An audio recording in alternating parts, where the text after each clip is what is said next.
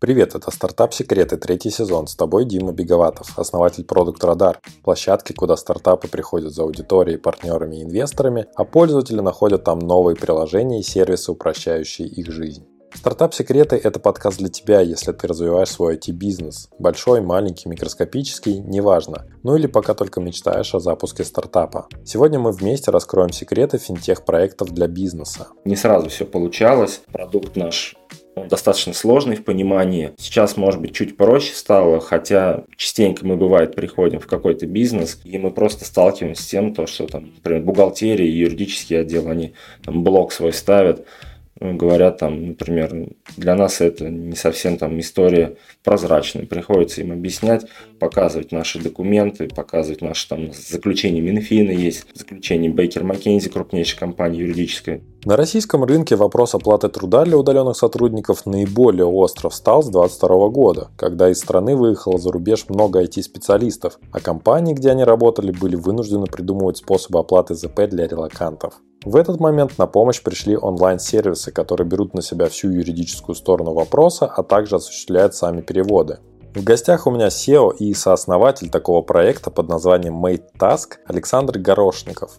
MadeTask помогает компаниям выплачивать вознаграждение за работу фрилансерам, удаленщикам и авторам, которые монетизируют свой контент на разных площадках. За рубежом есть аналогичный единорог под названием Deal, оценка которого зашкаливает за 12 миллиардов долларов. Ну ты понял, тема глобально по миру очень актуальна, но не только за счет удаленных команд, но и благодаря развитию рынка создателей контента, с которыми площадки делятся деньгами от рекламы мир стал более готовым к удаленной работе, и удаленная работа стала восприниматься еще проще, чем раньше. Это опять бустануло там наш, получается, рынок в плане наших потребностей рынка, наших возможностей, ценностей, которые можем давать. Я считаю, сейчас у нас такой достаточно золотой век идет нашей отрасли, и здесь вот э, прям вот непаханное поле надо просто брать, делать. И до IPO, короче, мы даже пока еще и, и не об этом и не думаем. Нам бы базовые потребности закрыть. Мы поговорили с Сашей про тренды в индустрии, сложности ведения посреднического бизнеса, обсудили идею создания маркетплейса для релакантов внутри MadeTask.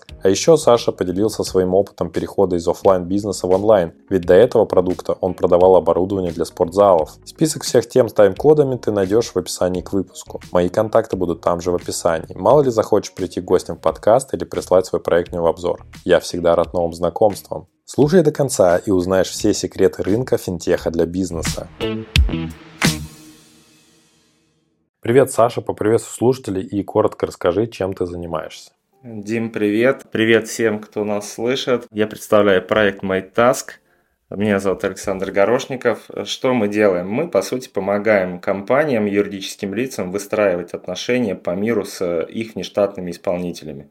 Это может быть фрилансер, физлицо, ГПХ в России э, модно называть тоже такое слово. Любое физлицо, не оформленное в штат компании. И мы помогаем вот в зоне между юрлицом и физлицом вот эту коммуникацию выстраивать, помогаем делать выплаты, помогаем юридически закрывать документами эти отношения, чтобы не было рисков ни у получателя, ни, ну, исполнителя, назовем, не исполнителя и не у заказчика чтобы эта коммуникация была автоматизированная, удобная, законная и помогала делать вот эти отношения более комфортными и быстрыми. Ну, если прям вот так вот грубо-грубо сказать, то это как э, такое э, часть, часть работы, которую выполняло обычно кадровое агентство для своих компаний, подрядчиков, да, вот, например, не знаю, есть там какой-нибудь Ашан, он э, регулярно нанимает, ему так выгоднее нанимать именно через кадровое агентство, а не самому держать свою какую-то очень э, сильную и крутую кадровую службу. Специально через них приходят к ним люди работать, потому что это выгодно с точки зрения денег, ну там финансовой стороне вопроса, там чуть дальше еще будем разбираться, почему именно так через кадровое агентство удобнее. А, но э, вот эти вот кадровые агентства в офлайне для всяких офлайновых бизнесов, они решают там свой какой-то спектр задач. Соответственно, вот эти онлайн-сервисы, которые появились, они решают свой спектр задач, который нужен для того, чтобы обслуживать людей, которые, там, сотрудников, которые уехали за рубеж, например, или там находятся далеко от э, главного офиса. И, в общем говоря, вот так и есть. То есть автоматизация, да, вот это вот упрощение э, и такие онлайн операции. Я правильно понял? Все верно. Вот. В точку, все верно. Расскажи тогда, как вообще вот пришла идея к тому, чтобы развивать именно такой проект. Это было вот действительно как-то вот посмотрели на кадровое агентство, посмотрели, что они там делают, и взяли вот часть вот этого функционала туда, или просто увидели то, что есть процессы у каких-то крупных компаний, которым нужно автоматизировать, э, что там фриланс растет, и как-то начали придумывать сами свои процессы. Э, давайте попробуем по порядку. Такой вопрос достаточно объемный, но и интересный. Конечно же, мы анализировали рынок. Мы видим, что в целом фриланс, э, он становится более комфортным, более приемлемым в социуме. И не как раньше, это фрилансер, ну такой вот какой-то нестабильный, это такой полубезработный человек. Сейчас такого нету, это понимание приходит. Сейчас фриланса много, и с каждым годом Э, эта история в России и вообще во всем мире, она перерастает семимильными шагами. Мы смотрели различные отчеты по аналитику по этим данным и видим то, что вот именно людей, которые становятся фрилансерами, у них есть постоянное место работы, он ходит на работу с 9 до 6, а вечером он спокойно, например, ну, как дизайнер может или как копирайтер дополнительный доход иметь, и он работает как фрилансер мы это анализировали и понимали то, что вся вот эта история с фрилансом, она становится более удобной, э, история развивается, и рынок, он будет расти. Плюс мы смотрели, конечно, на американский рынок, все равно смотрим туда, понимая, что там ребята чуть впереди, наверное, по вот этой истории фриланса. Они как-то адаптированы, подготовлены, что ли, рынок к этому больше готов. Окружены более удобными сервисами, чем у нас в России – Э, хотя у нас тоже неплохо по отношению с другими странами, э, видим то, что там просто колоссальный рост. Там уже было, вот три года назад мы смотрели, 52% населения, они где-то работают фрилансерами. Понятно, возникает вопрос, как с ними работать работодателю, удобно работать, э, чтобы это было там по, в одном окне по методу одного клика, юридически, чтобы это было закрыто – все-таки фрилансер это погранично с трудовыми отношениями. Здесь надо что защитить и работодателя, получается, и исполнителя, кто э, дает ну, результат работы, как там авторские права передать. Короче, юридическая часть тоже достаточно большая была проработана. Вот, и мы смотрели, как эта вся история фриланса развивается. Конечно, мы видим, что это растет. Это был один такой большой плюсик. Второе, мы, конечно, вот в начале преступления, Дим, ты сказал компанию Deal. На самом деле есть еще одна история. А, они называются Remote. Это тоже американские ребята. А, мы видели, как они развиваются, как у них а, выстроены процессы. По ощущениям, кажется, у них все хорошо, рынок растет, они себя очень уверенно чувствуют – а, и собирают они инвестиции огромные, о них там в Википедии написано достаточно много, в свободном доступе информации, а, сколько у них там и персонала сейчас, сколько а, обороты не помню, но сколько привлеченных инвестиций точно есть. Это нам тоже дает такой еще один плюсик в копилку, почему бы нет. Третье, что мы анализировали, у нас уже этот проект, он был Э, создан не с нуля, можно сказать. Наш холдинг, он вообще специализируется на финтех-решениях. И в целом э, мы себя называем тоже такой пограничный финтех и чар-тех решения, э, чем мы сейчас занимаемся. И вот видим, у нас проект, он и сейчас существует, но он был заточен под конкретный запрос одного клиента, решить ему такую проблему, как мне массово, масштабно, юридически, понятно, законно э, взаимодействовать э, с физлицами, э, с моими фрилансерами. И мы под них эту задачу решали. Этот проект, он уже на сегодня, ему уже 10 лет, но это было такое унифицированное решение, которое ну, нельзя никак масштабировать, оно прям вот исключительно заточено под кейс этого клиента. Мы тогда приняли решение, что вот первые два плюса, о которых я сказал, и сейчас вот этот вот третий такой поинт, то, что эту историю можно раскатывать э, на массовый рынок, и не, не только на российский, а быть в целом таким э, звеном, которое помогает компаниям взаимодействовать с нештатником. И это не только переводы, и это не только какая-то юридическая закрывающая история. Вообще, в целом, наш план даже состоит в том, чтобы мы в этих отношениях мы крутимся и постоянно стараемся подумать, что было бы хорошо для работодателя, что было бы хорошо для исполнителя – ну, работодатель мы называем заказчиком. Что было бы для заказчика и исполнителя?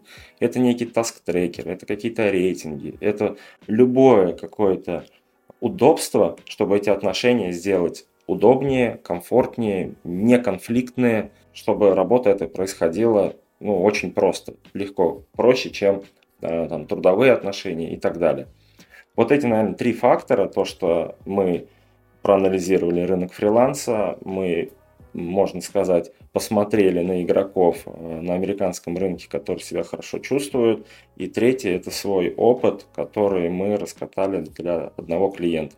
Вот принято было решение сделать такой массовый продукт, который мы сейчас сделаем, сделали, работаем и адаптируем. Ты сейчас э, много про глобальный рынок, там про американские компании говорил.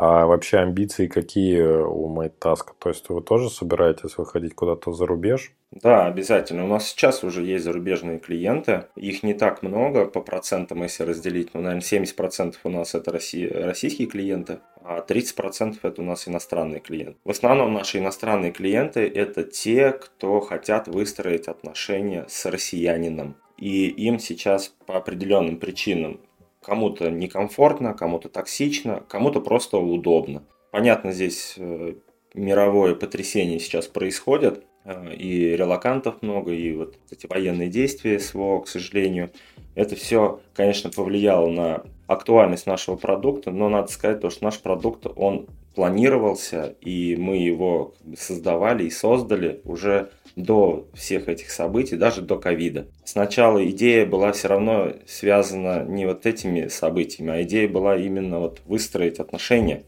И сейчас мы уже видим то, что проблемы в платежах. Российская компания, ей очень сложно привлечь европейца к своей работе, хотя они хотят с ним работать, и европеец хочет работать. Но, к сожалению, там компания испытывает определенную там, санкционную нагрузку. 12 ну, пакетов у нас санкций на сегодня. Это все надо соблюдать. К сожалению, банковская система российская, она там во многом отрезана от международных переводов, и переводы эти стало делать сложнее, зависают платежи и так далее. Ну, в общем, это определенный стресс для российского бизнеса. Для иностранного то же самое, когда у него исполнитель россиянин. И здесь мы таким выступаем сейчас неким мостом, чтобы э, и соблюсти все необходимые ограничения, конечно, которые сейчас есть, но и в то же время дать вот тот продукт, то, что мы говорим, что вот компания есть хоть из России, хоть и не из России, мы вам поможем выстроить отношения с физлицами ну, по тем услугам, которые в рамках закона, естественно. Хей, hey, а знаешь ли ты, что у подкаста «Стартап Секреты» есть сайт, на котором все выпуски разбиты по тегам? Да, ты можешь выбрать интересующие тебя темы и послушать все эпизоды. Например, о привлечении инвестиций или развитии B2B стартапа или о выходе на глобальные рынки. Заходи на startupsecrets.ru и получай еще больше пользы от подкаста.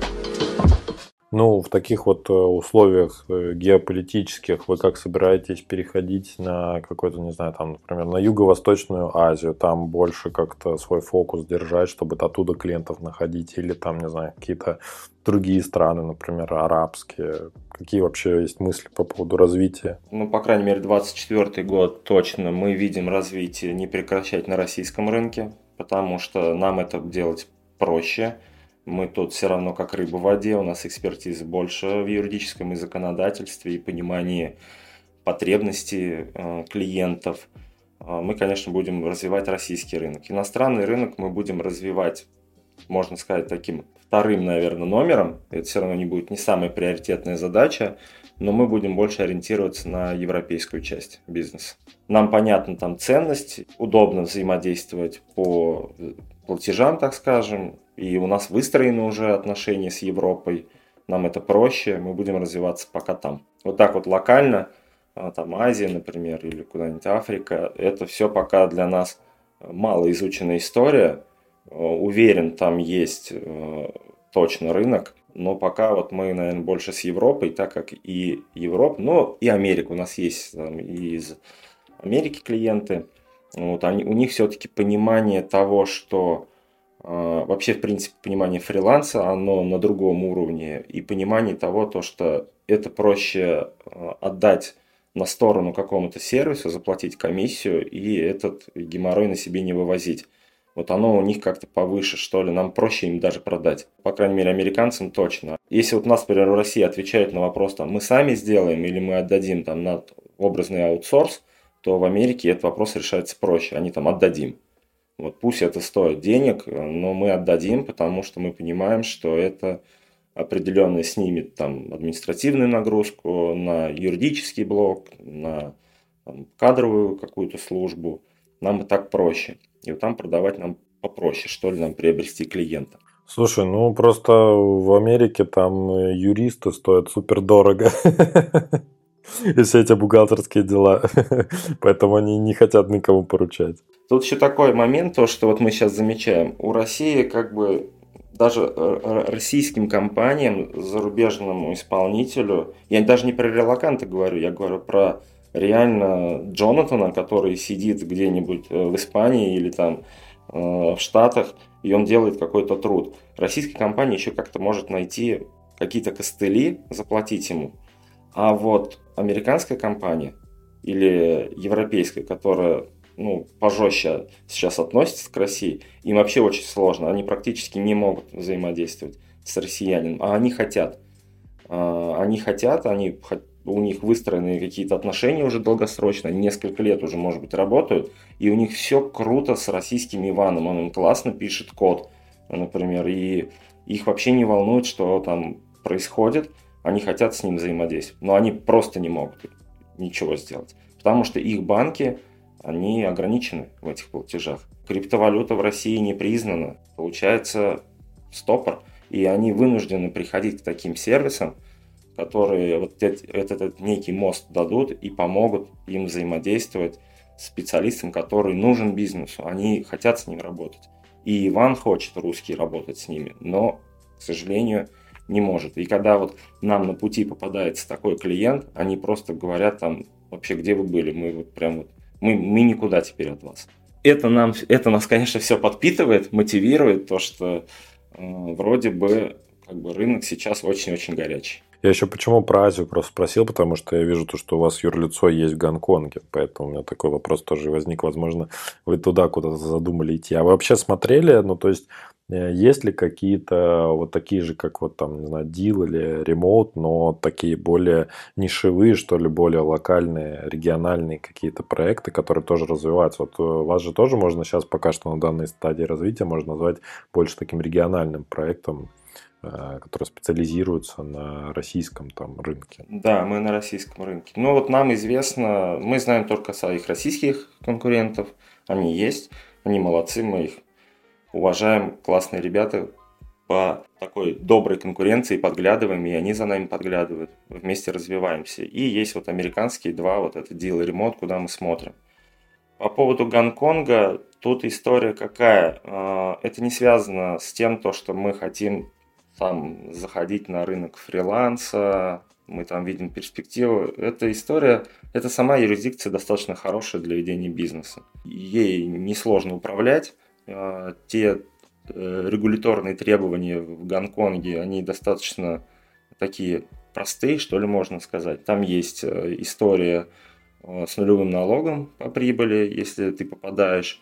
В общем, это некая такая история, когда вот раньше был, был там Кипр, например, туда российский бизнес в целом релацировался для того, чтобы где-то оптимизировать свои налоги, где-то выстроить коммуникацию удобнее как-то дотянуться до каких-то клиентов, которым неудобно работать напрямую с тобой, а вот им с европейской такой материнской компанией проще.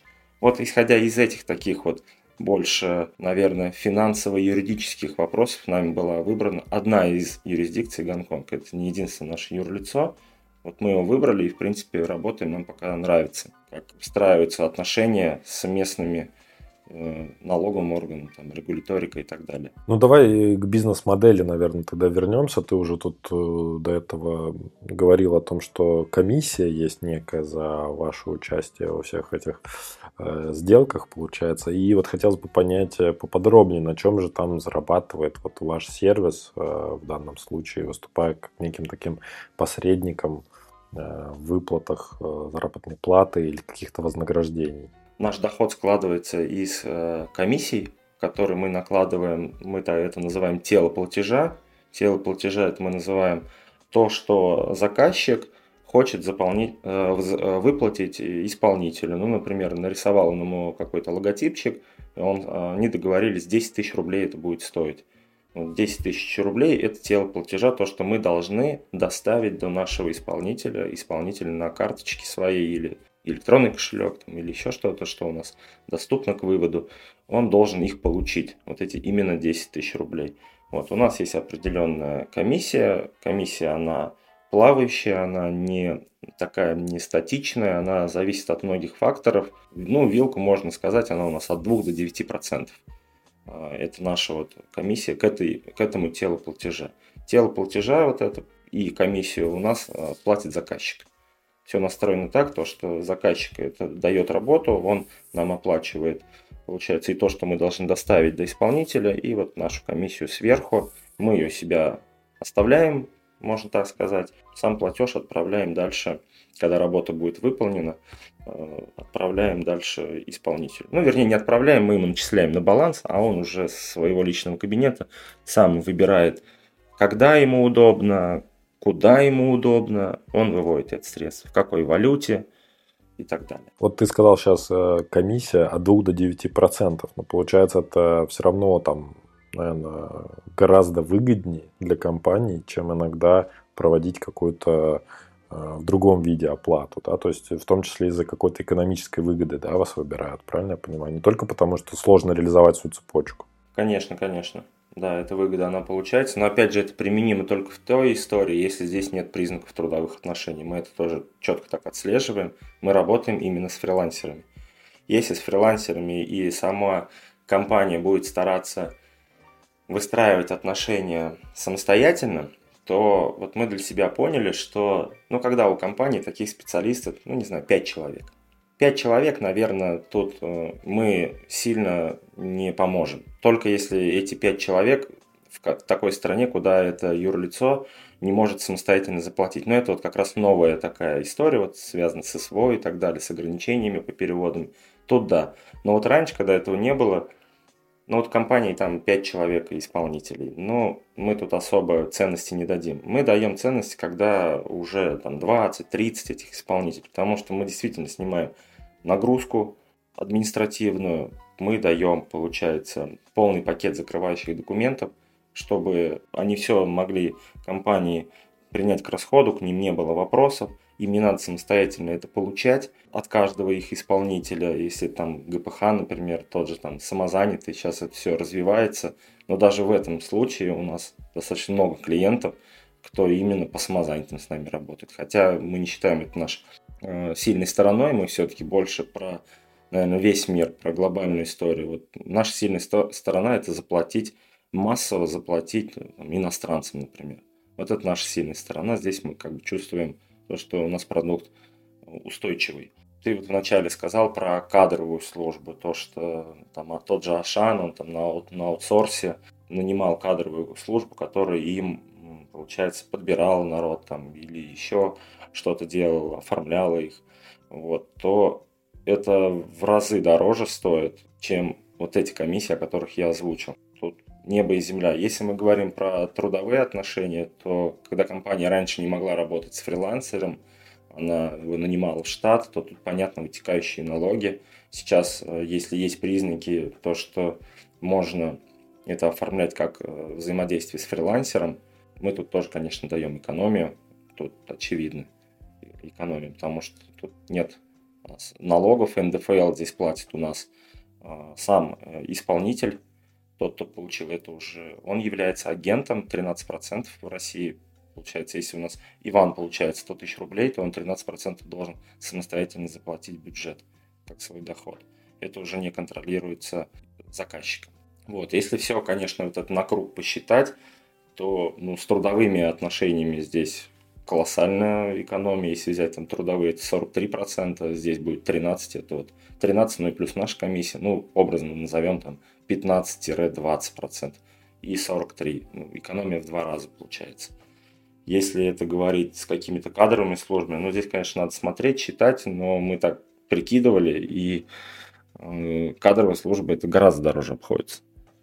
Ну и, наверное, они все-таки кадровые службы, они помогают э, оформлять трудовые отношения, там определенная административная нагрузка и так далее. У нас же все-таки мы говорим, мы помогаем выстраивать работу с внештатником.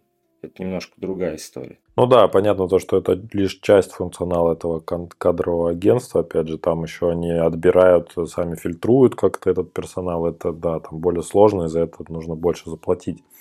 Скажи, Саш, вот э, мне показался с твоей речи, да и вообще в целом из той темы, которую мы сейчас разбираем, да, там очень много про фрилансеров прозвучало, какой-то информации. Вот мне показалось то, что для вас э, самым классным партнером бы могли быть различные биржи фриланса, которые и так вот это вот взаимодействие как бы оформляют, но также они могли бы быть партнером, который постоянно там вас рекомендует, не знаю, или какую-то партнерку с вами имеет, или какую-то интеграцию для того, чтобы э, выплачивать вот э, исполнителям деньги от заказчиков. Есть ли что-то такое подобное, может быть, у вас какие-то там, не знаю, соглашения зреют, может быть, вы ходили в эту сторону, и она оказалась не тем, что нужно. Однозначно это есть, оно именно так и звучит. Это, только это даже не партнерство, это интеграция.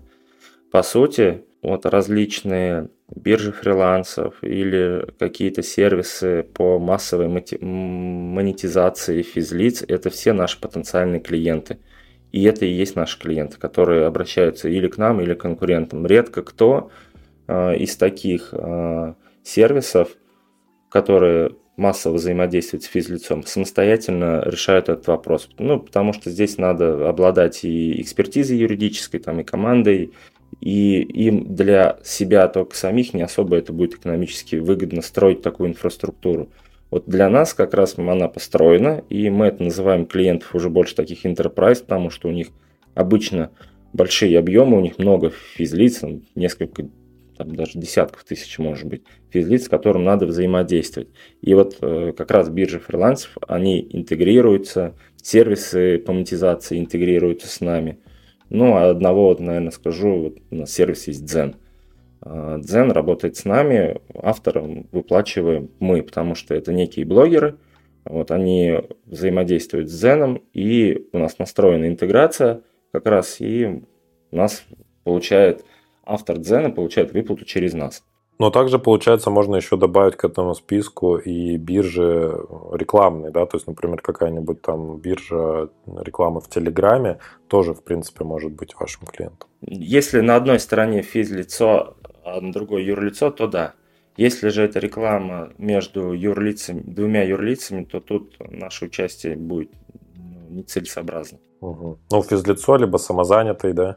Да, да, рекламщики больше с нами взаимодействуют, когда сама рекламное агентство, получается, оно э, взаимодействует с веб-мастерами, с арбитражниками. Вот здесь вот мы тоже участвуем. Угу. Просто я вот лично свое ощущение выскажу. Меня бесит то, что на вот самой популярной у нас бирже рекламы в Телеграме, это Телега Ин, там берется комиссия порядка там, ну не знаю, 20 или там даже больше процентов, там может быть 30 процентов, это а их безопасная сделка. Хотя, э, по сути, как бы такие суммы, ну, не за что им платить в плане того, что они как, как посредники, по сути, вот то, чем вы занимаетесь, оно как раз-таки все э, юридические аспекты затрагивают, в общем, все, все важные вопросы закрывает, вот, а помимо какой-то еще там комиссии, которую ты платишь площадке за то, что она тебе этого клиента ну, порекомендовала, да, там, точнее, клиенту тебя порекомендовала, ты еще должен платить за безопасную сделку, там что-то, какие-то деньги за то, что ты проводишь. В общем, короче говоря, это не очень прикольно. Если нас слушают люди с телега ин, сделайте с этим что-нибудь, пожалуйста. Слушай, ну вот расскажи, какие вообще э, в данных во всех этих взаимоотношениях, какие бывают какие-то интересные, там, не знаю, необычные кейсы, да, там, с юридической стороны, еще что-то. Потому что кажется, что так, ну вот ты отладил эту работу, есть там, не знаю, какие-то API банковские, есть э, какие-то там вот оплаты проводятся, какая-то админка, да, там, в которой все это все начисляется автоматизированно и так далее. Какие были интересные ситуации, не знаю, там в начале, когда вы только все это делали, какие там были подвохи, какие-то подводные камни, что там не получалось и как в итоге получилось это все реализовать? Наверное, процентов 80, может быть даже больше клиентов – к которым нам приходится как-то гибко подходить и в плане продукта, и что-то дорабатывать, а, потому что у каждого клиента, более-менее крупного, у него какая-то своя история, у него свой кейс, у него, если это говорим там enterprise типа уровня там телеги in или там Zen, у них понятно уже своя какая-то сформированный процесс, и мы по сути должны в них э, включиться. Здесь э, с такими клиентами, конечно, мы тут испытываем такую определенную сложность в плане интеграции. Это не так быстро происходит, и нам приходится адаптировать наш продукт под их процессы. Вот. Редко бывает, вот говорю, процентов 20, наверное, даже может чуть поменьше. Это вот когда клиент пришел, и вот он нашей коробкой пользуется. О, все классно, все работает. Это обычно вот небольшая компания, у нее 5-10 исполнителей, и они работают в ручном режиме. В основном, конечно, мы или, или мы что-то адаптируем, или мы договариваемся с этим клиентом, что мы сейчас вот стартуем так, но мы там обещаем в течение трех месяцев, мы со своей стороны вот эти вот болтики подкрутим, для вас сделаем какие-то отчеты удобные, какой-то функционал докрутим. Они со своей стороны это делают, и мы вот так вот в течение там трех-полугода женимся, женимся и оттачиваем наши взаимоотношения.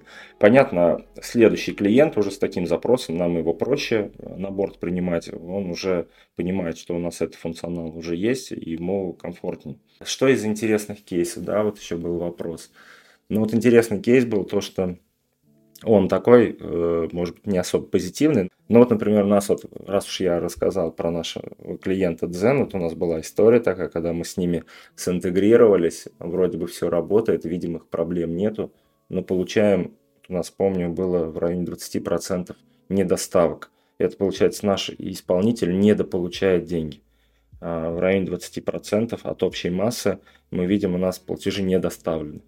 И это был такой тоже момент. Э, это очень большая цифра, очень отвратительная и для нашего клиента, и для нас, и для исполнителя. Мы, конечно, хотели как можно быстрее разобраться, что, что происходит, и это подкрутить. В общем, мы у себя перелопатили, наверное, все. Команда разработки, она у нас там не знаю, не ночевала, можно сказать. Все искали, искали, где же мы теряем. Ну, там какие-то мы, может быть, нашли шероховатости, подкрутили. Но основная проблема была на стороне клиента, как выяснилось. А, и то, что, например, мы не донесли а, конечному исполнителю, а куда мы, например, можем платить. И он запрашивал выплату ну, на любые там карты, которые у него есть. Ну, например, на какую-нибудь, не знаю, карту Аргентины а мы не можем туда делать выплаты, а он туда вбивает и ожидает эту выплату. Вот мы начали с этим разбираться э, и понимаем то, что мы должны четко донести э, не на нашей стороне, потому что эта вся работа происходит на платформе не у нас, а, например, у Дзена того же. Мы должны донести, что э, куда мы можем платить, очень много было, это вот один кейс, очень много было информации, когда у них э, поле было неадаптивное к карточным данным. Ну, человек по ошибке мог ввести, например, 9 цифр, э, там, или, там, не знаю, 4 цифры, а не 16. И ну, там не было разделителей, например, по 4 цифры, как мы как нам удобно вводить. И вот эти все истории мы начали выявлять, давать свои рекомендации. Э, дзен красавчики, они у них тоже как бы было понимание, что это надо исправлять, они быстро тоже начали это все э, смотреть, но вот буквально, не знаю, за неделю, может быть, с неделю небольшим, мы вывели этот показатель уже до 4%. И вот это для нас был такой опыт интересный, то что э, даже когда ты делаешь свою работу хорошо, вроде бы и у тебя нету проблем, ты вот как мы как клиент не как клиент, как исполнитель, они как клиент, нам пришлось ходить к клиенту, залезть как бы в его там вещи какие-то, а, и, может быть, не совсем корректно, но как бы подсветить а, ту историю, которую надо подправить, ну, которая им, нам и им в дальнейшем будет только плюсом, Вот, мы это сделали, и сейчас вот мы взаимодействуем. Держится у нас все примерно в этих э, цифрах. Понятно, процент отказа он все равно есть, различные. Самая частая история это у нас карточка просрочена. Э, люди не замечают, что она просрочена и стараются туда вывести, а она, получается, не проходит. Он это замечает, берет вторую карту, выводит, но у нас уже в нашу статистику погрешности уже попала эта попытка. Вот, и, или там, например, символ неправильно ввел. Там, у тебя девятка, ты там ввел восьмерку. Это тоже попадает. Вот, из интересных кейсов, наверное, вот это выделил. Был вопрос, что же было таким, наверное, сложным при старте. Наверное, самое сложное было это сформировать команду. Набрать именно тех специалистов, которые готовы работать в стартапе, которые достаточно самоходные, команда разработки, все-таки у нас финтех продукт, и разработки у нас много.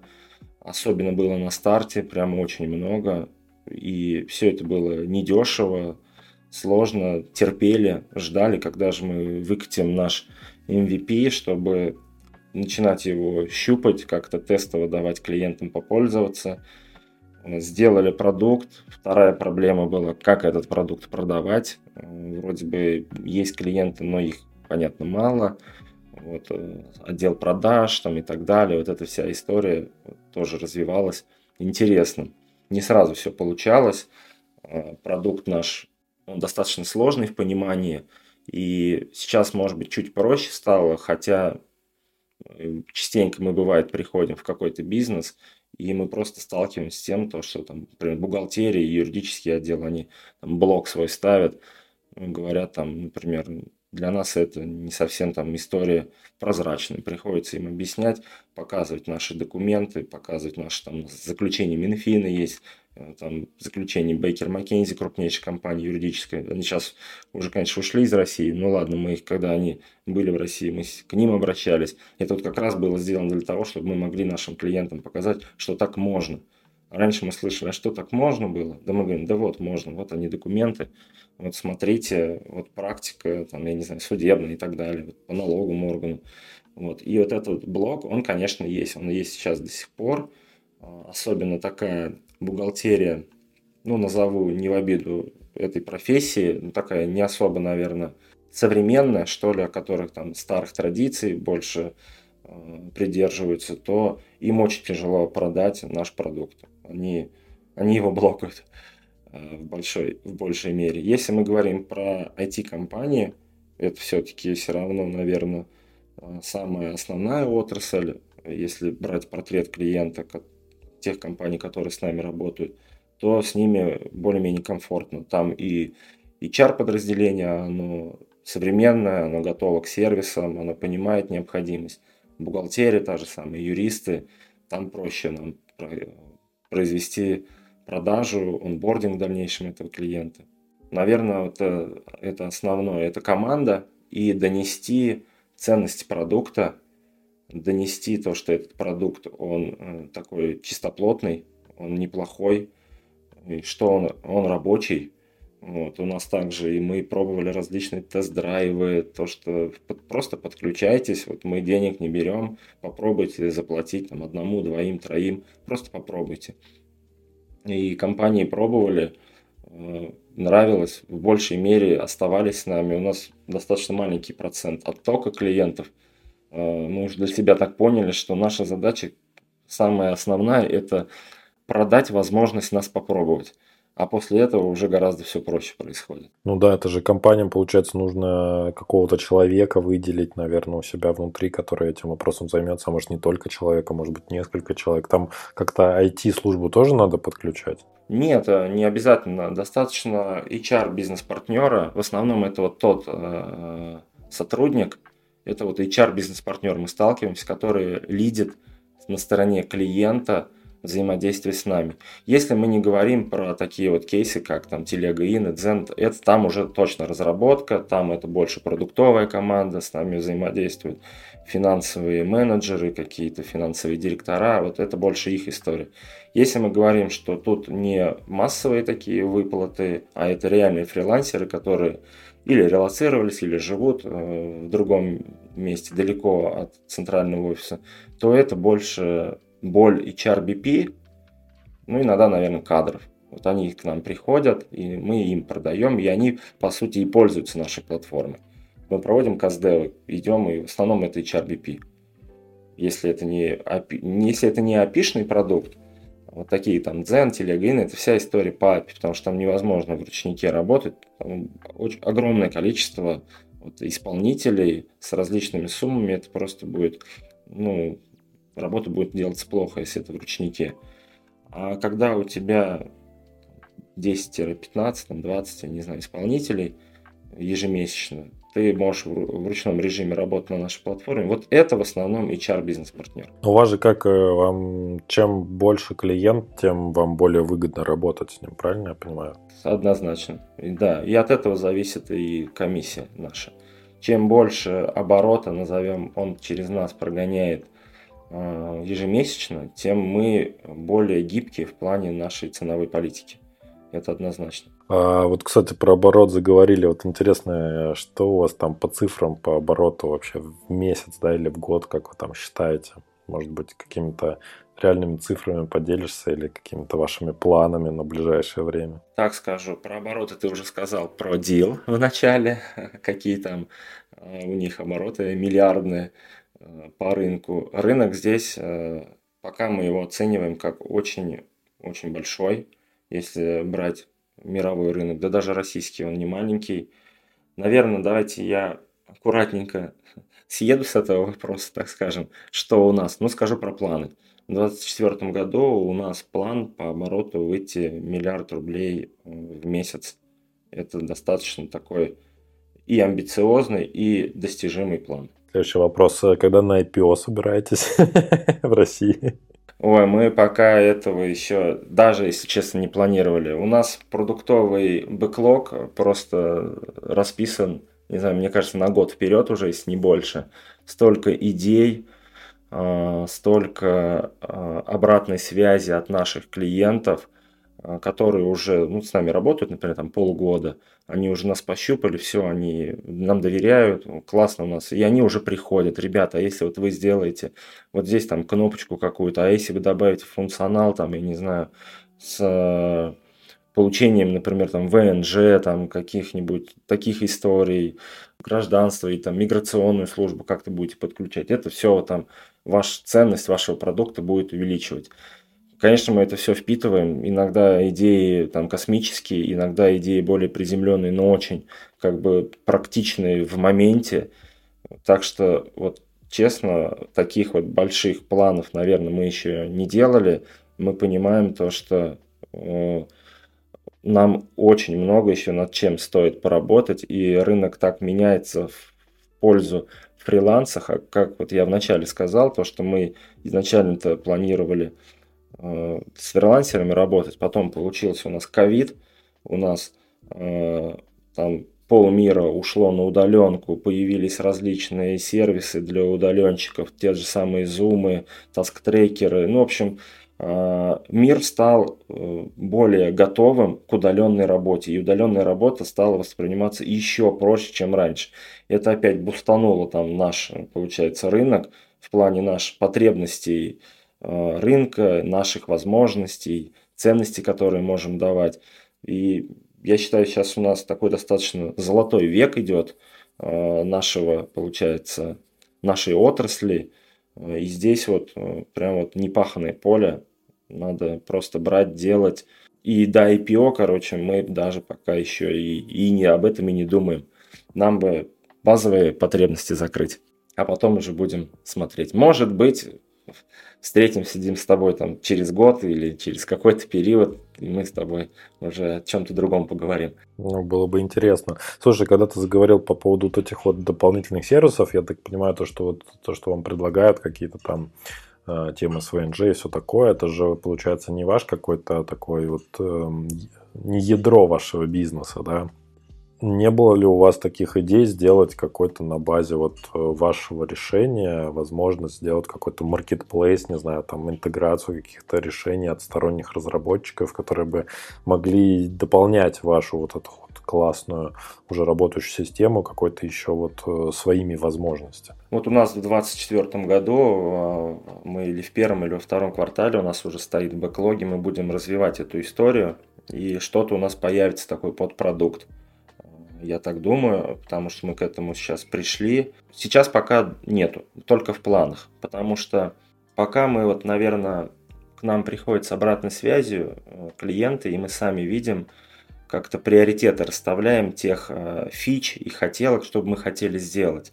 И мы понимаем то, что вот то, что о чем ты говоришь, это круто и классно э, дать. Но мы еще не дали э, функционал, который он как бы даст больше пользы, что ли, для клиентов. У него больше будет профпригодность. Нам он будет более интересный в плане э, подчеркнуть ценности нашего продукта. И по приоритетам вот это вот э, фича с какой-то с миграцией с помощью, с, с подключением партнерств, мы пока их вот откладываем. Откладывали, вернее, но вот уже вот после новогодних праздников у нас уже был такой вот несколько созвонов продуктовых, мы, наверное, все-таки подпишемся и будем в первом-втором квартале это реализовывать, и что-то подобное у нас будет появляться.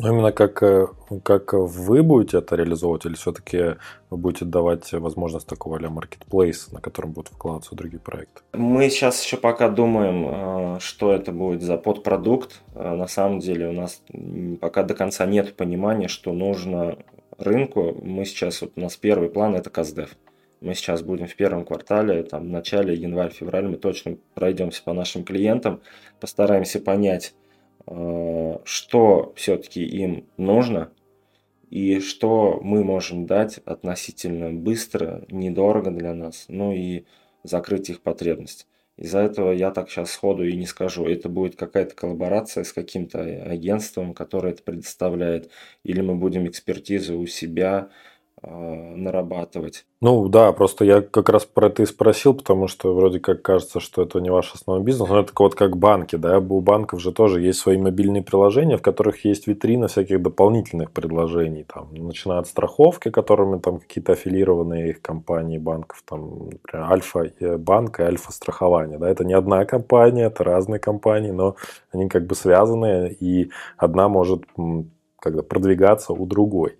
Соответственно, есть какие-то вообще сторонние э, проекты и продукты, которые продвигаются под таким даже иногда видом э, white label, то, что вы заходите на витрину вашего банка, видите там какое-то предложение, например, там, не знаю, купить э, смартфон с доставкой, не знаю, там какой-нибудь, или там смартфон по подписке, да, это, естественно, не там не сам банк организовал, а это его какой-то вот партнер организовал, и они это вот все вместе развивают. Просто, мне кажется, это наиболее логичным, и тем более вы все-таки такая финтех-компания. Ну, и я тут думаю еще про как раз третью сторону, это какие-то проекты, продукты, которые смогут выкладываться на каких-то новых маркетплейсах. И, возможно, как раз сейчас нас слушают люди, которые делают подобные проекты и продукты. Вот, я думаю, было бы здорово, если бы вы наладили друг с другом контакт. Если Саша будет готов, можно будет разместить э, в описании к этому выпуску подкаста его какие-то контакты, ну, либо там контакты каких-то менеджеров, э, с которыми можно было бы связаться, обсудить возможное сотрудничество, развитие совместно. Было бы на самом деле очень клево. Я, когда дослушаю подкаст до середины, то обязательно лайкаю его на Яндекс Музыке или ставлю высокую оценку на Apple Podcast, смотря где слушаю. Буду благодарен, если ты сделаешь то же самое и порадуешь меня как автора своим вниманием. Писаться тоже не забудь, если еще не сделал этого. А какой вообще у вас сейчас э, размер вот э, команды? У нас сейчас команда 30 человек. Ну, такая история чуть добавляется, убавляется, но мы будем в 2024 году, даже в первом квартале, мы уже сейчас даже нанимаем сотрудников. будет больше. Пока 30 человек. Слушай, ну звучит очень круто. Миллиард оборота, 30 сотрудников. ну, оборота, понятно, это оборот ваш, э, ваших клиентов будет. Оборот, да, это же, как я говорил, это тело платежа еще. Мы там э, э, не то что львиную долю, мы там основную массу этих денег мы, конечно, переводим нашим исполнителям. А вы сами-то, получается, удаленно или как работаете? Мы удаленно, у нас команда удаленная. Надо сказать, у нас э, есть такой термин докфудинг, он называется. Это когда ты э, являешься пользователем своего же продукта.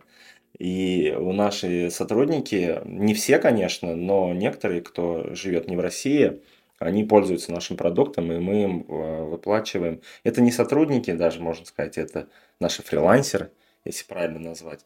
Они пользуются продуктом нашего сервиса.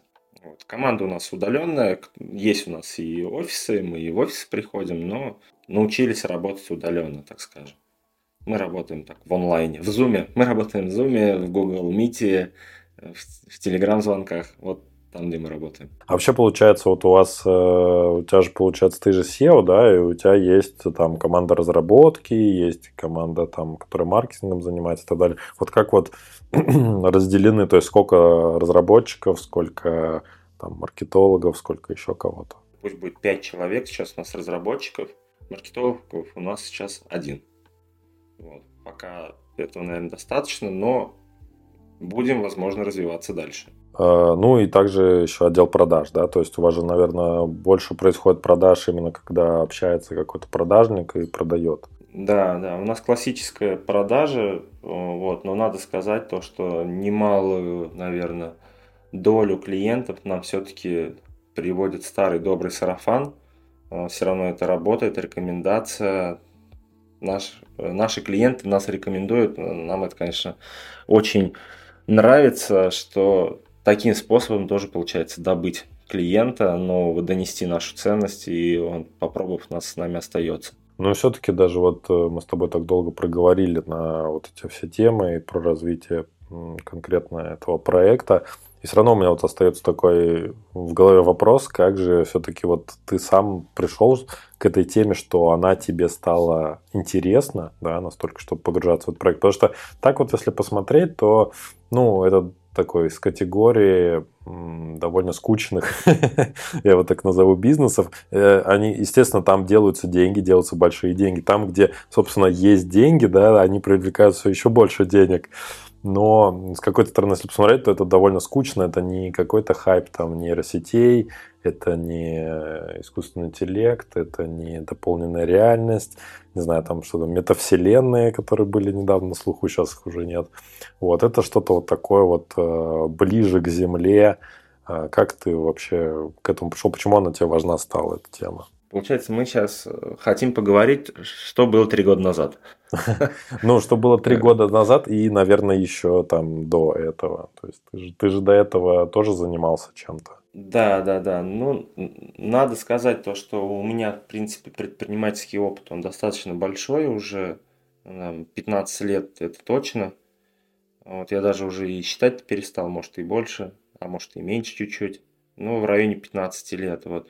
Из-за этого вот это вот а, подход а, как предпринимателя, он все равно он меня идет, как бы он зреет у меня, и я набираю скиллы в это, и навыки свои какие-то, э, расту, в общем, в этом направлении. И если взять там три года назад, то, конечно, хотелось бы, мне -то на тот момент там хотелось войти, наверное, войти, войти, как сейчас всем модно так говорить, потому что понимаешь, что эта ниша, она достаточно устойчивая, интересная, и даже то, что ты сейчас все перечислил, это тоже можно отнести Э, к IT, там и искусственный интеллект, и метавселенная и так далее. Вот. И тут э, просто таким, можно сказать, случаем, то, что мне товарищ, э, с которым мы давно дружим, он предложил, вот есть идея, идея это не моя, вот есть идея сделать вот такой продукт, который должен быть интересным, который уже реализован, как я говорил, на американском рынке, достаточно устойчивый. И это IT, мне тогда это заинтересовало, и я решил вот как бы тоже сюда погрузиться с головой.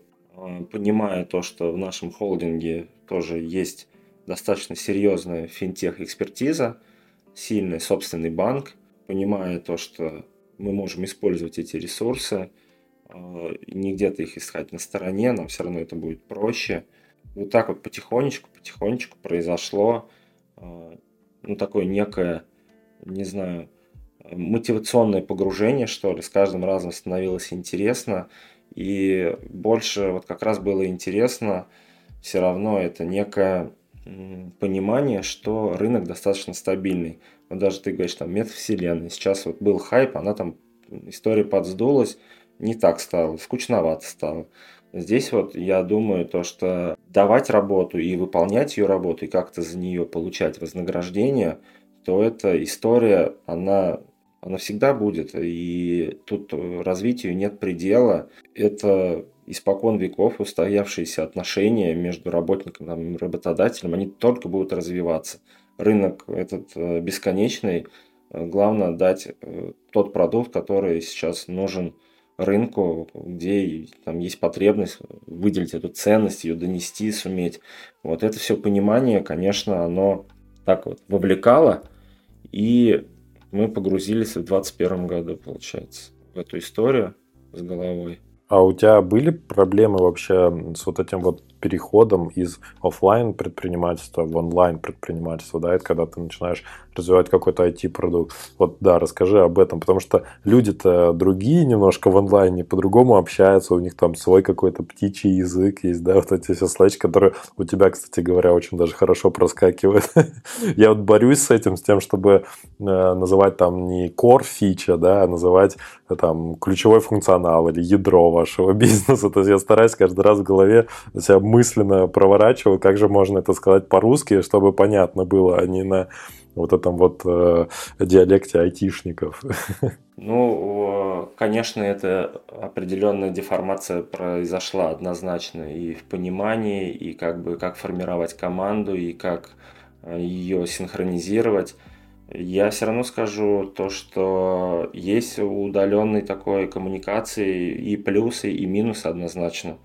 Э, я вот очень страдаю от такой истории, как э, неформального общения, посиделки в курилке где-то, чай попить, когда ты можешь э, с персоналом, несмотря даже на то, что ты руководитель, там не обязательно, ты линейный персонал, просто с коллегой сидишь, ты обмениваешься, коммуницируешь, это дает определенный, конечно, буст в, там, в работе, в развитии отношений и так далее. И мы от этого ну, надо сказать, страдаем все равно.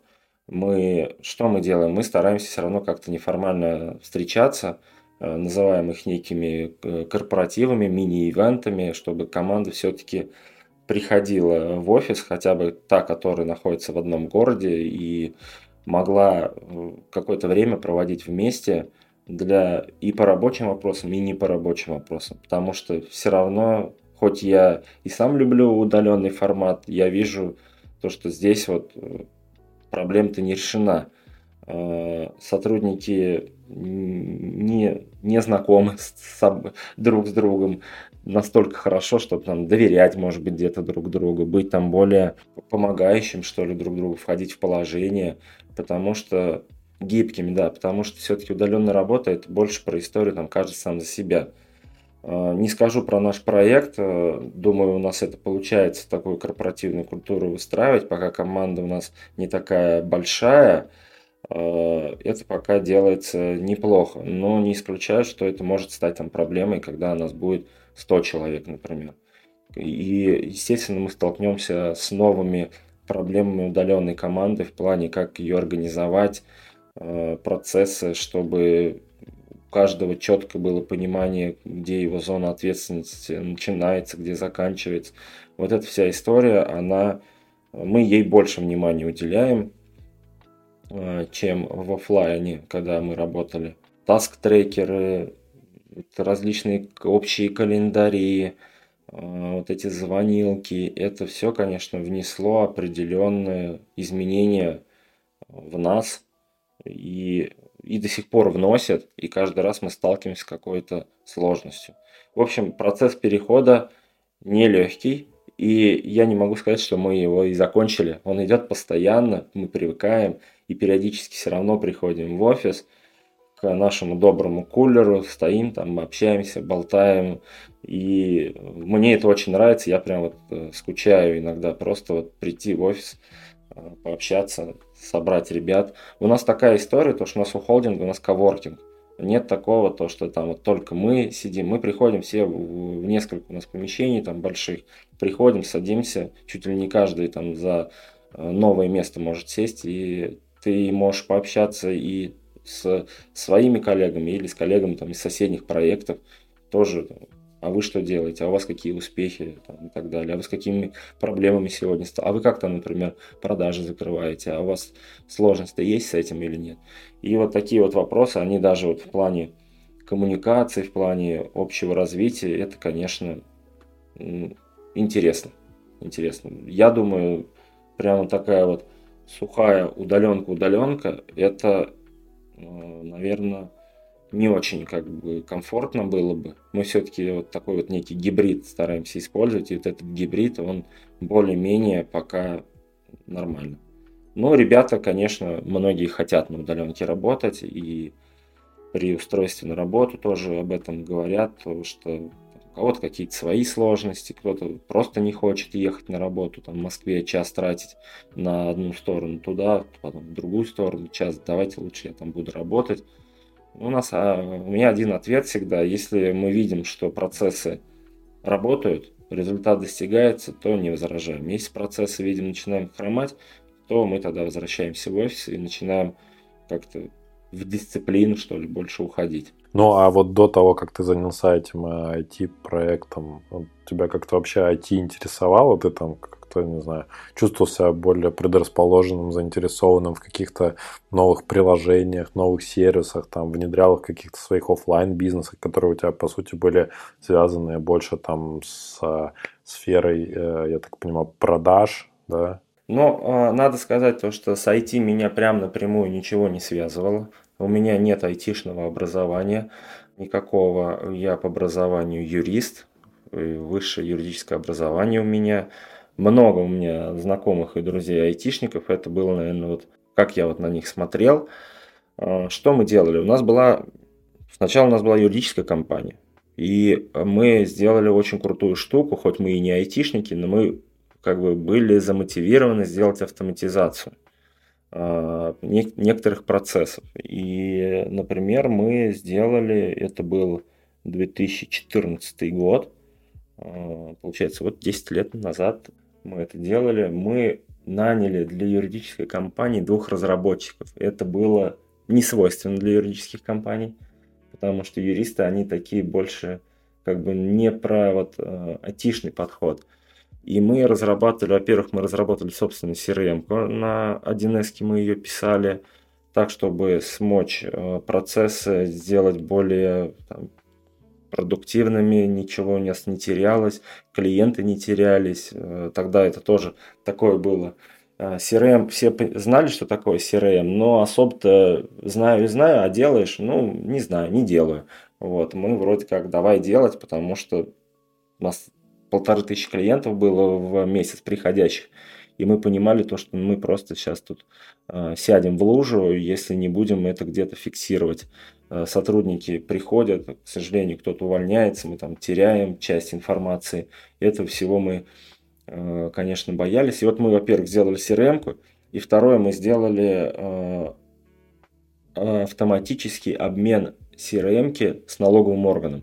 Получается, и у налогового органа на тот момент уже было открытое API, любой мог э, взять его и использовать, это было очень удобно. Налоговики вообще молодцы, я считаю, это одни из передовых, э, отра... Э, я не знаю, как это правильно сказать, организаций, что ли, отраслей. У нас в РФ там пенсионный фонд сравнить, если там какие-то другие еще, то вот налоговики, я считаю, вот им просто вот медаль готов отдать, вот они красавчики.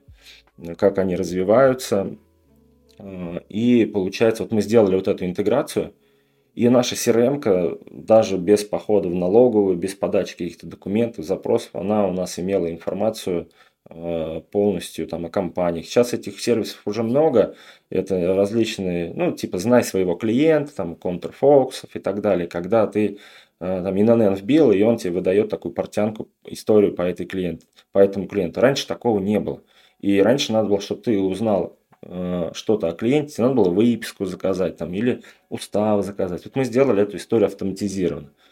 Очень гордились этой, э, этим кейсом, и клиенты говорили, как вы это сделали, вы же юристы, вы же там должны вообще в другом поле работать. Но вот почему-то нам тогда это, во-первых, нам было это интересно, мы туда пошли э, и получили очень большой такой профит от того, что там, и клиенты это оценили, и мы сами свои процессы внутренние э, на следующий уровень вывели я считаю, это такая вот ай- айтишная была история, когда мы э, вроде не айтишники, и бизнес у нас вообще не айтишный. Но вот кусочек IT у нас был. А почему вы тогда не задумались о том, чтобы превратить это в продукт, или тогда об этом вообще даже мысли не было? Но имею в виду продукт, который доступен э, большому числу людей на рынке. Думали тоже, на самом деле, об этом, но вот что-то тоже мы так вот э, зарылись, наверное, в своих процессах, что так мы это все и откладывали. Хотя понимали, что вот этот продукт... Но вы не увидели денег, да, наверное, там? Мы, мы не увидели денег, и мы понимали то, что мы и так чуть справляемся переварить вот с тем, то, что есть. И было такое время, было, когда у нас прям вот хорошо получалось, и клиенты шли, и мы буксовали от хаоса, хоть у нас и было много клиентов, и была CRM, все равно мы находились в состоянии хаоса. То, что мы не могли переварить входящий поток. И мы от этого страдали очень сильно. Ну, в общем, были такие проблемы роста, так называемые. Вот. И хотя в глубине души мы понимали то, что вот этот продукт, то, что мы сделали, любой юридической компании просто вот как-то адаптировать это под продукт, да, писать его, он был бы интересным. А удалось в итоге с, с хаосом справиться? С хаосом э, справиться удалось. Потом в дальнейшем мы вышли с партнером из этого бизнеса, мы его продали успешно. Таким образом и удалось выйти из, хаоса, просто мы продали его. Но продали мы его как бы так э, хорошо, короче, мы там его продали. Э, просто мы к чему пришли? То, что мы не юристы. Вот к чему мы пришли. И нам стало не совсем интересно. Мы понимали, что если мы в юридической сфере э, сделали вот такие решения, такие шаги, мы понимали то, что если мы тот же путь, например, проделали бы не в юр, юрсфере, а в какой-то другой, то, наверное, это было бы все по-другому. И развитие было бы другое, и в плане дохода это все было бы поинтереснее. И мы понимали то, что мы э, свое как бы время э, не то что тратим, мы получили колоссальный классный опыт, и вообще хорошо все у нас получилось, но мы понимали то, что мы можем больше, что ли, как-то вот так вот. И мы хотели прям вот, давай уходить. Ушли, на самом деле мы ушли в общепит. Вот неожиданно, но это э, было, это была история тоже такая в розницу и в общепит. У нас были магазины и общепит. Эта история нам не понравилась. Я считаю то, что мы там э, в лучшем случае где-то в нуле вышли, а так у нас были и убыточные точки, и прибыльные магазины, но в общем, в целом вся эта история, она мне вообще не понравилась, общепит. Там ю, юридическая история была даже поинтереснее. И еще, кстати, вот я забыл сказать, почему вот всегда вот а, мы когда работали в юридическом бизнесе, что нас напрягало в целом?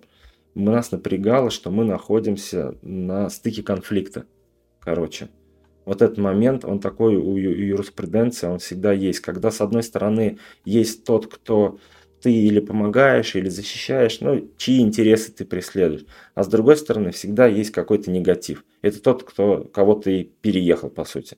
И вот в этом зоне конфликта ты всегда находишься. Вот у юриста, у него вот есть такая вот история, то, что ему приходится с этим, ну, просто находиться и все, жить с этим. И она такая вот, ну, она все равно угнетающая, мне кажется. История. Тебя всегда кто-то любит, а кто-то тебя недолюбливает. Каким бы ты ни был специалистом. Если ты там с государством борешься, то государство тебя ненавидит. Если ты в, коммерческой, в коммерческом поле, то тебя там другой коммерсант тебя ненавидит и так далее. Хоть и понимает, что ты просто юрист, толковый чувак, смог грамотно разложить по полочкам. Ну, в общем, вот этот момент я помнил, сейчас вспомнил, даже вот о нем забыл. Об этом состоянии, как-то, вот, Дима, у тебя получилось меня туда грузануть немножко, там, откатить 10 лет назад, я вот вспомнил, что нас еще вот напрягало. Слушай, ну вот из всего твоего рассказа, конечно, у меня такое ощущение начинает складываться, знаешь, что вот ты такой э, хороший пример десакрализации вот этого IT, да, переведу, что я имею в виду, что э, айтишники вообще, люди вот, когда общаешься с какими-то основателями стартапов, они всегда считают себя, ну, наверное, какими-то вот особенными, да, за счет того, что они соприкасаются с какими-то технологическими продуктами, они такие гениальные, они придумывают такие идеи, они такие творческие творческие личности, одновременно еще зарабатывать деньги.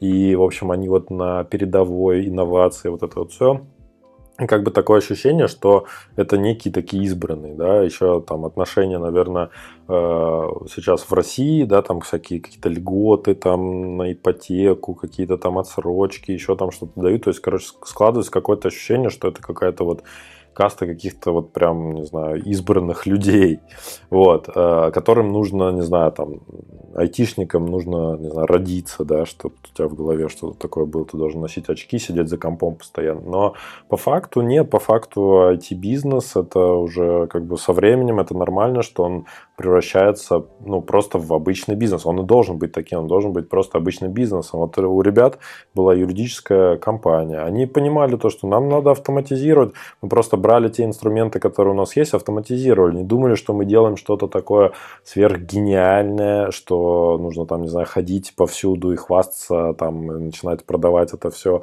и так далее. Просто делали какой-то свой внутренний инструмент, и он им помогал. Все, короче. Ну, по сути, IT это и есть. Это и есть автоматизация процессов, это то, что помогает вести бизнес, там, не знаю, в жизни, да, что-то э, проще, легче получать и как бы с большим комфортом, с большей отдачей в каком-то материальном плане. Все. То есть, ничего специфического, гениального нету. То есть, сравнить там ларек с шаурмой, который зарабатывает какие-то деньги, и сравнить какой-то стартап какого-то ну, начинающего, там, не знаю, разработчика или двух разработчиков, которые говорят о том, что у нас такое видение, мы там такую штуку построим, мы практически как в фильме «Социальная сеть», да, там про нас будут снимать. То есть, короче, не, ребят, давайте приземляться, давайте вот э, размышлять так, что вы решаете конкретную задачу, конкретную проблему, делаете это хорошо, развивайте свой IT-бизнес, все, растите, предоставляйте услуги там, компаниям или там, частным лицам. Вот я, я, в принципе, так вот считаю. Я вот хотел мысль добить просто. На самом деле с тобой полностью согласен, то, что никакие там никто не избранный, и надеюсь, мы ну, не так выглядим перед нашими там клиентами и там слушателями сейчас и так далее. Вообще ни, ни, нисколько не хотим туда залазить. Вот. Но вот ключевой момент, ты меня спросил, сколько сотрудников? Я говорю, 30. Ты говоришь, сколько разработчиков? Я говорю, 5. Вот на самом деле у нас айтишников 5 человек, а все остальные это обычные ребята, которые э, профессии, которые применимы в любой сфере. Это маркетологи, продажники, аккаунтеры, под, э, служба поддержки. Это вообще не айтишники, у них нет айтишного образования.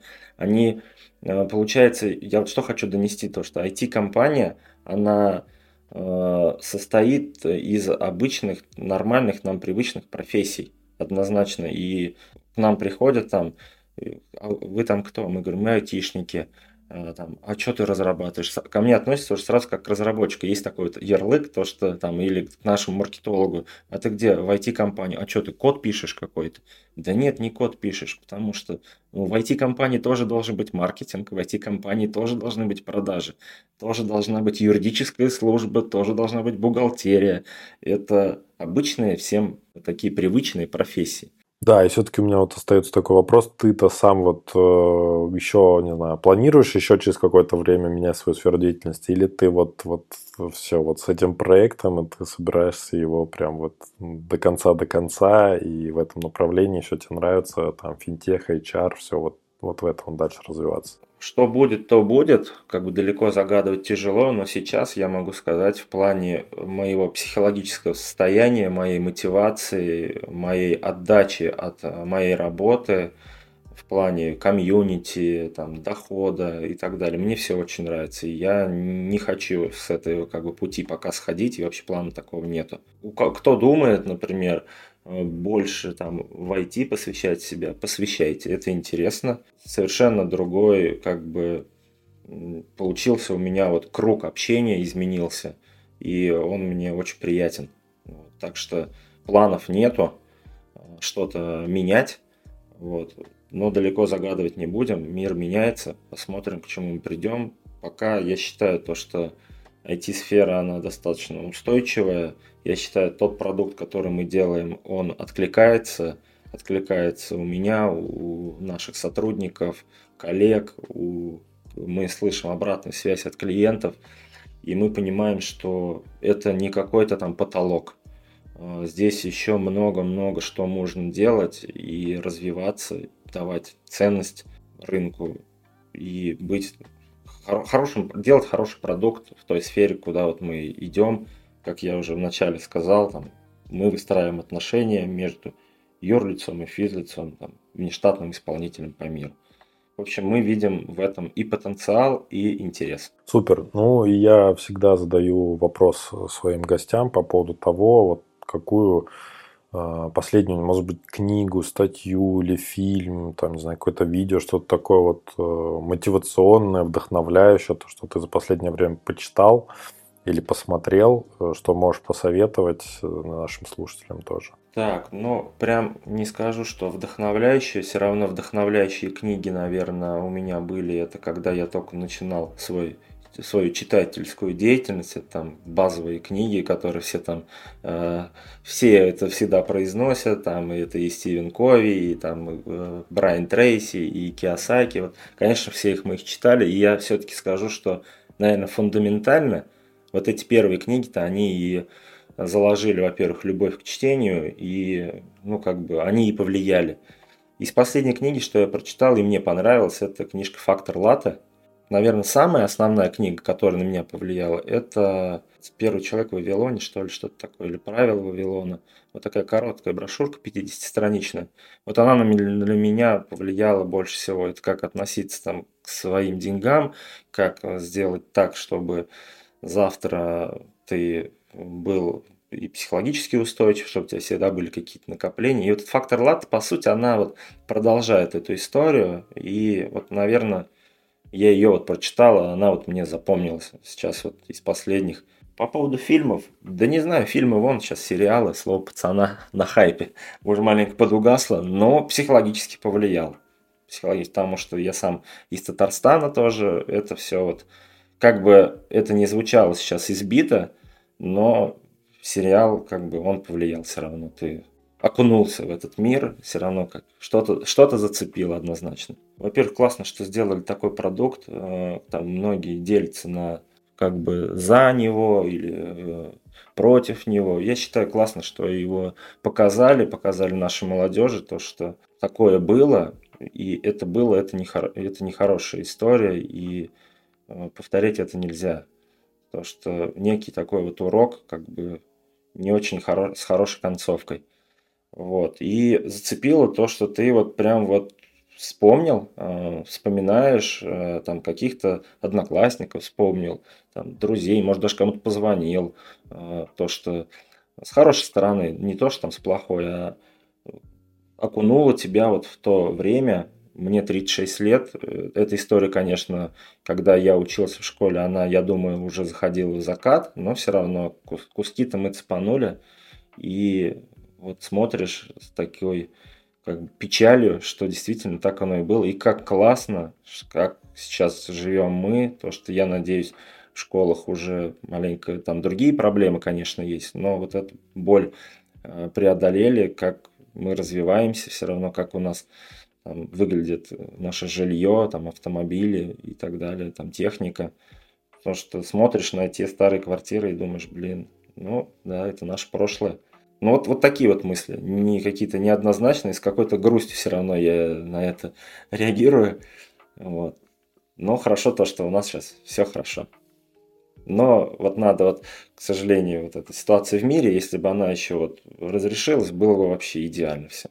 Слушай, ну вот про книги, там, э, сериалы поговорили, а ты кого-то вот с точки зрения профессиональной, там, своего развития, ты читаешь в Телеграме? Я читаю э, такого чувака, его зовут Александр Высоцкий. Э, это история про организацию бизнес-процессов, про как бы объединение команды, вот он мне прям откликается. У него и телеграм-канал, и YouTube канал есть. Вот я его читаю. Потом я читаю Павла Комаровского. Мне тоже нравится его подход. Он у него в Телеграме каналчики есть. В Ютубе смотрел, но мне проще в Телеграме почитать вечерком. И читаю я VC. Мне прям вот VC тоже нравится, я на них подписан. А, я смотрю, так быстро проглядываю и смотрю там, о, что-то там из сферы там, финтех или HR, или просто там какая-то история, которая мне нравится. А, там, не знаю, локально, может быть, или я к какой-то компании просто отношусь неравнодушно. Там, даже пусть она будет крупной, но мне просто интересно следить за ее развитием. Вот их читаю, нравится мне. Класс, Саш. Ну и давай, чтобы подытожить наш сегодняшний разговор, опять же, мой самый главный вопрос этого подкаста – это какой же главный секрет успеха IT-бизнеса, по-твоему? Я считаю, это команда и умение организовать эту команду в условиях и удаленного формата, потому что IT-компании, они сейчас к этому привыкли, сотрудники просят удаленный формат, а они иногда даже заказывают музыку, там разработчики, они сейчас очень ценятся, и доход у них высокий, и вот надо все это поженить, переварить. Вот самое главное, я считаю, это организация команды, ну и, наверное, организация продаж. Без продаж ничего нету. Вот. А остальное это такие общие скиллы, там, не знаю, целеустремленность, просто вера в свой продукт, работа над собой бесконечная, чтобы ты для команды тоже был э, неким лидером, авторитетом, экспертом своего продукта. Здесь вот это, я считаю, оно влияет. Саша, спасибо тебе за разговор. Желаю развития как локального в России, так и глобального вашему продукту MadeTask и другим, которые вы еще запустите. Спасибо всем, кто был с нами до конца. Стартап пока. Пока-пока, Дим, спасибо. Спасибо, что дослушали до конца. Если вам понравился выпуск, лайкните его и поделитесь с друзьями или коллегами. Это будет лучшей наградой для автора, и новые эпизоды стартап-секретов не заставят себя ждать.